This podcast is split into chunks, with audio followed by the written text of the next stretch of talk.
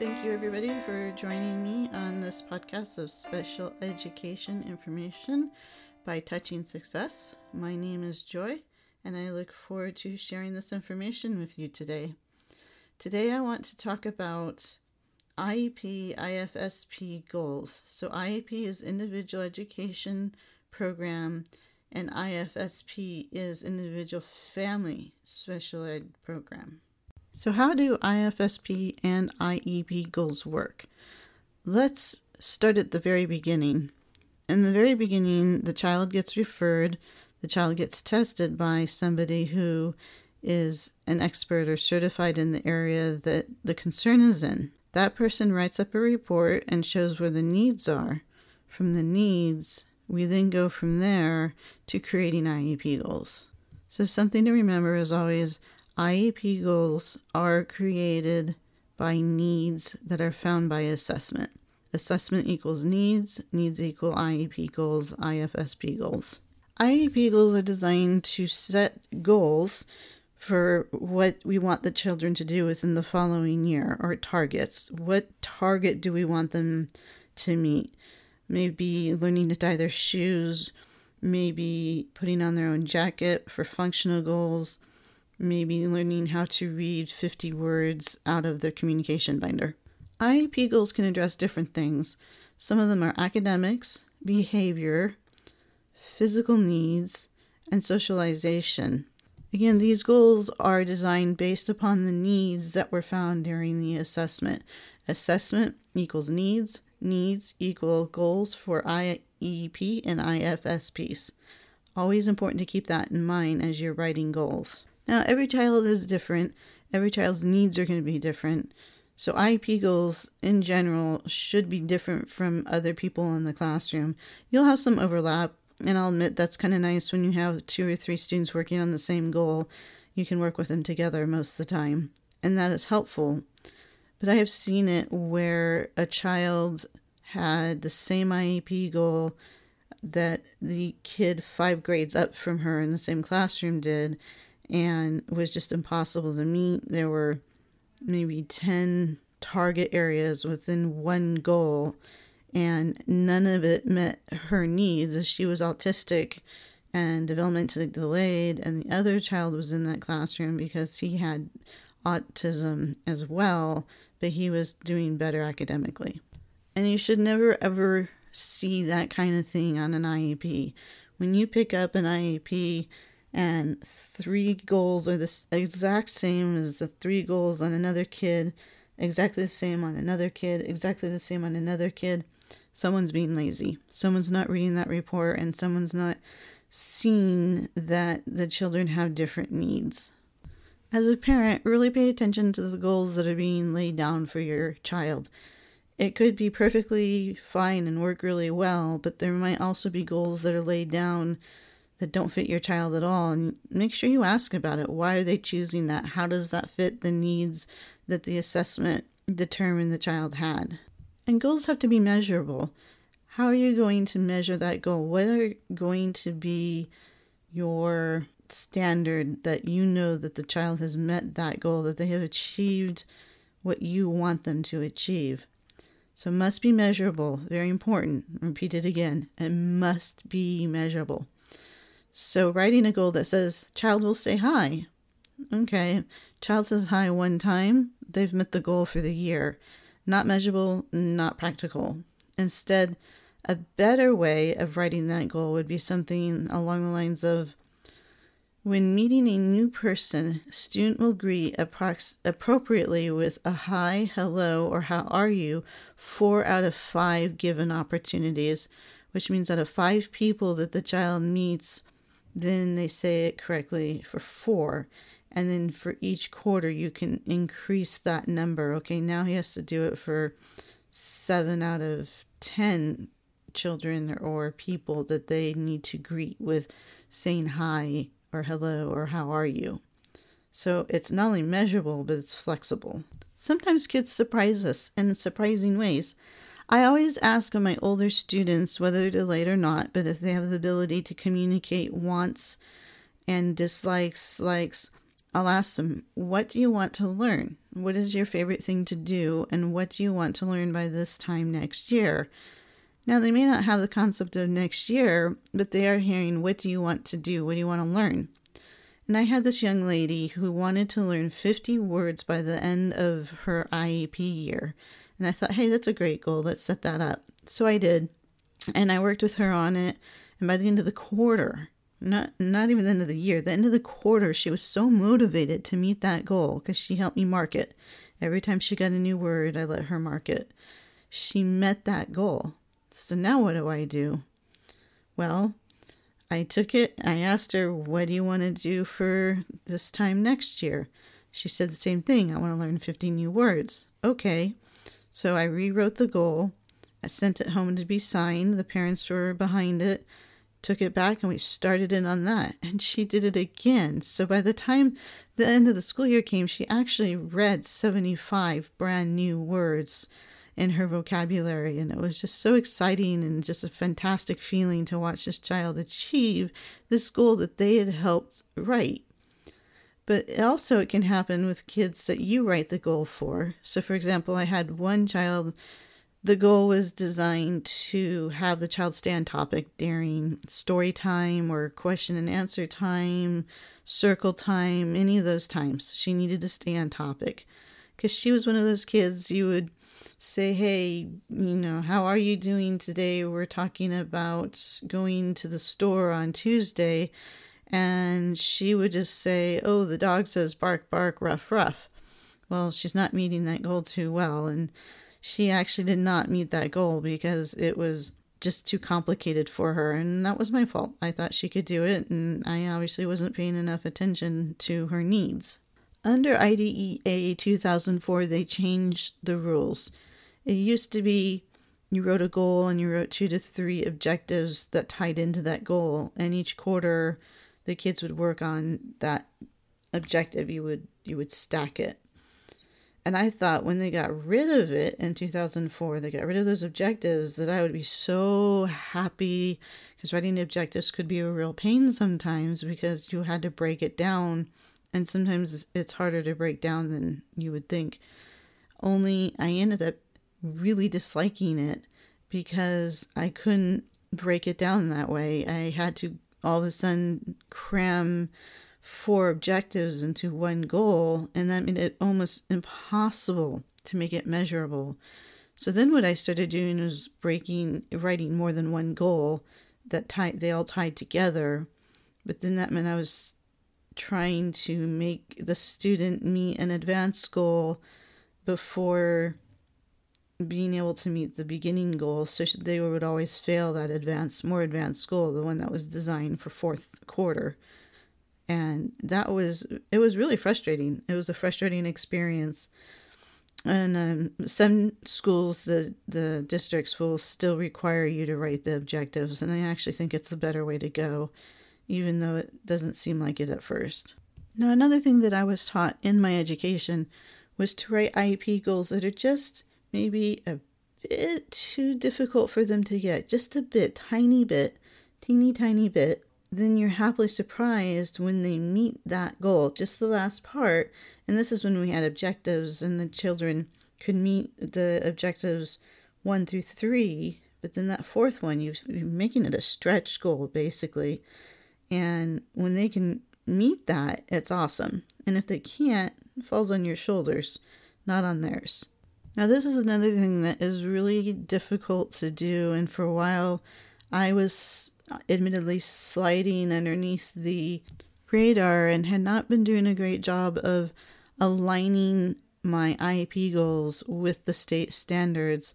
And some of it was just because we were always on the go and trying to find a state standard that matched the goal that I knew the child needed could take a really long time and it was very frustrating the more experience I got writing goals and matching IEP goals together with state standards, the easier it got and the less likely I was trying to slide under. But it was honestly done in innocence of I got to get it done. They're all over me. I got to get it done. It's got a deadline, it's got a legal deadline.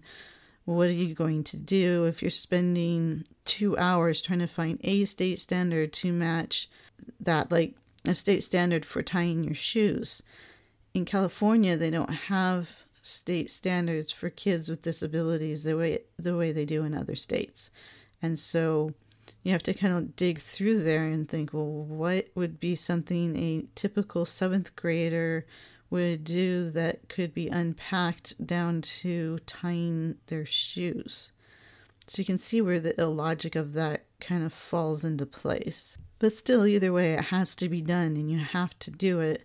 But what I would suggest, my big suggestion is any IEP goal you write, uh, any IEP goal you see that you think is pretty awesome, whether it's related to your field or another one, copy it, stick it in a folder on your computer, and use that. And make sure when you're doing it that you copy the state standard that goes with it if the person has put it there. And if not, then maybe when you have five minutes, sit down and try to find a state standard that works.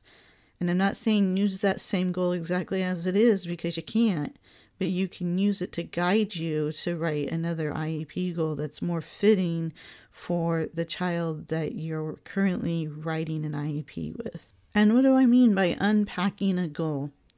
Goals have to be written for the age range that the child is in. So if a child is in seventh grade, all the state standards and the goals have to be written for a child that is in seventh grade. And if you work with multiply disabled children, you're trying to figure out how in the world you're going to do that right now. So we did what we called unpacking.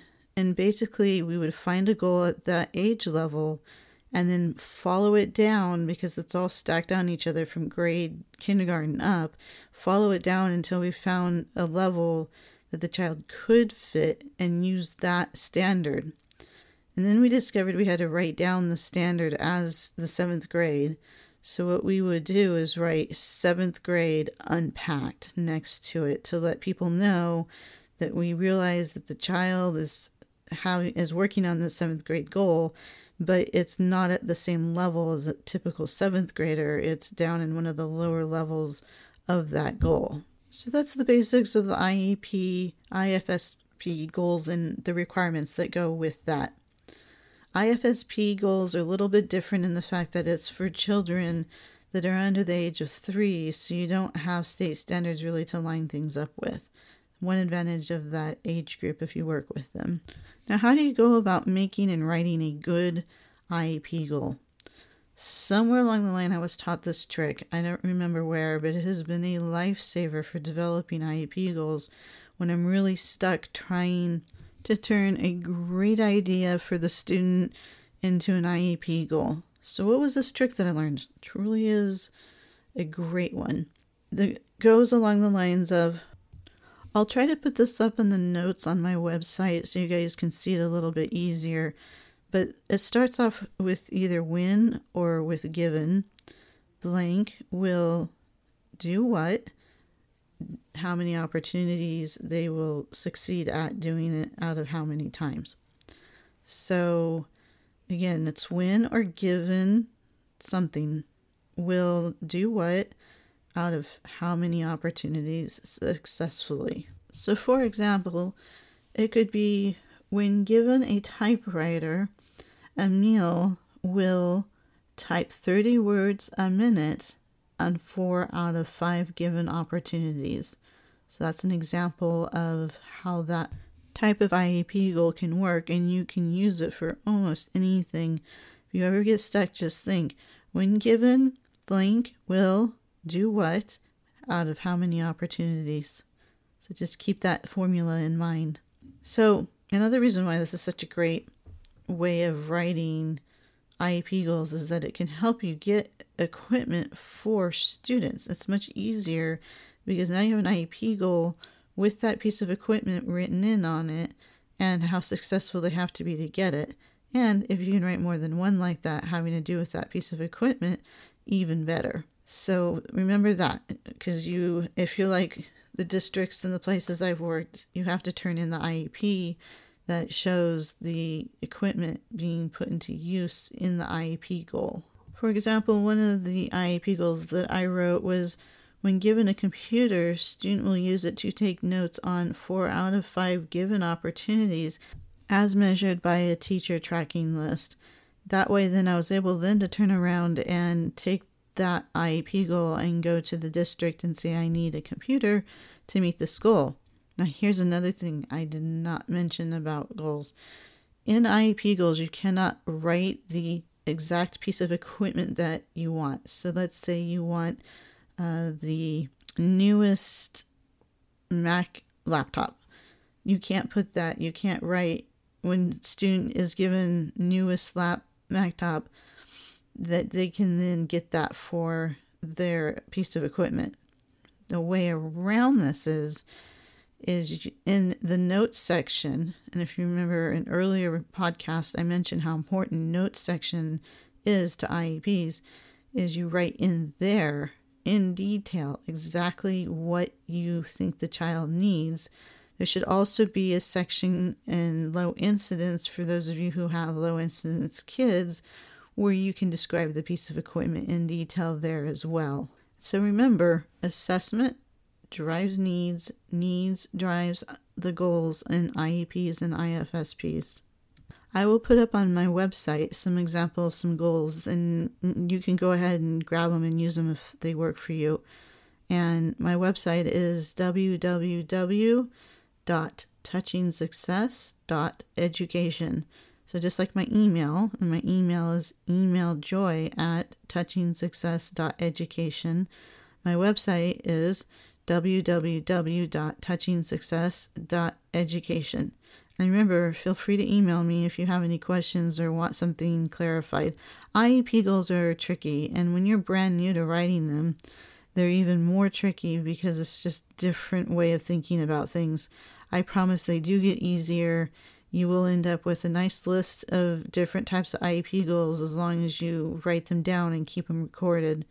And if you have friends that also share what you do, share the IEP goals back and forth. It was a great project we did at one of the places that I worked where we were all the same type of teacher and we sat down and we sent around on our computers the different IEP goals that we were using with the kids and I still have those. When you're looking to write IEP goals, think about the things you're already doing with the student or students like I did a lot of community based instruction, so I wrote IEP goals based upon their needs, but about going out into the community. So next highest dollar was one that I did use for two students, different way of writing it for both of them because they were different levels. But we really worked hard on that, and it was something I was already doing, so it wasn't something I was having to go out of the way to do. And it's just like when you're teaching students to read and write, you're already doing that. So write a goal that reaches the point where you want them to reach within a year. Remember, you have a year. Don't think you're doing it in one quarter. Think ahead, think further ahead. You've got a whole year that you've got to meet those goals with those kiddos. Something I forgot to add about equipment that you can't name them, and that goes true when you're writing in the notes or in any other section that requires a list of equipment but describe it in detail. This piece of equipment can do such and such and such and such until you've pretty much given only choice is to that piece of equipment that you're looking for. If you practice that, you'll get good at it, and usually most supervisors go along with that. And when it comes to IEP goals, don't think along the lines of moving blocks from here to there or putting blocks in the right space, things like that try to come up with ones that are functional. If you want to find some, I have an earlier podcast that I talk about that. But I don't like to see IEP goals where the kid just has put the circles in a box with circles in it. It's boring for the kid, and really, what good does it do the child in the long run? Instead, think of how you can make that functional. So, for example, I had one student, she liked to play with boxes and she liked marbles, and so she would buy so many marbles, dump them into one container, shake them, then count them over to another container and shake them. And she loved it. But she's also learning to work with me on money and she's learning coordination and hand skills and things like that. And even then, to me, that goal is kind of pushing the edge of what I prefer. But next highest dollar is always a great one. I always had a store inside of the classroom that I'd get stuff from the dollar store, and the kids would learn to save up money and they would learn about how to manipulate the money, things along those lines. And it was really a good experience with those students. And by the end of the year, they were saving their money up for things that they wanted in the higher level amount of boxes because they're different boxes would cost different amounts of money. And even the older kids, the 16 through 18 year old kids that I had, they liked doing it too. One of them always got something for his sister. It was really sweet. You can also use IEP goals to justify things like going out into the community. And I think that that is such a good experience for almost all kids, all students. It's a field trip for them and it's fun for them. But at the same time, they're working on goals have to do with being out in the community, taking a bus, working with money for that, next highest dollar skills, ordering skills if we go to a restaurant, cleaning up after themselves if we were at a place like McDonald's or Taco Bell, things like that. In other words, we do not want to create a whole bunch of children that are Daryls. If you're not sure what I mean by that, go back to my podcast on functional goals and you'll hear a poem that I start the podcast off with and I think it's a very meaningful and a very good reality check of what we should be doing with our students. And I'm going to call it a night here. And I hope everybody out there is doing great and wonderful.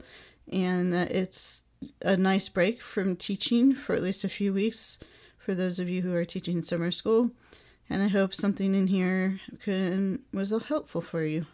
And just a reminder my email is email joy at touchingsuccess.education. Please email me with any questions you have, ideas, things that you might want to hear about, anything along those lines. It would be great and actually help me out to know what you guys are looking for.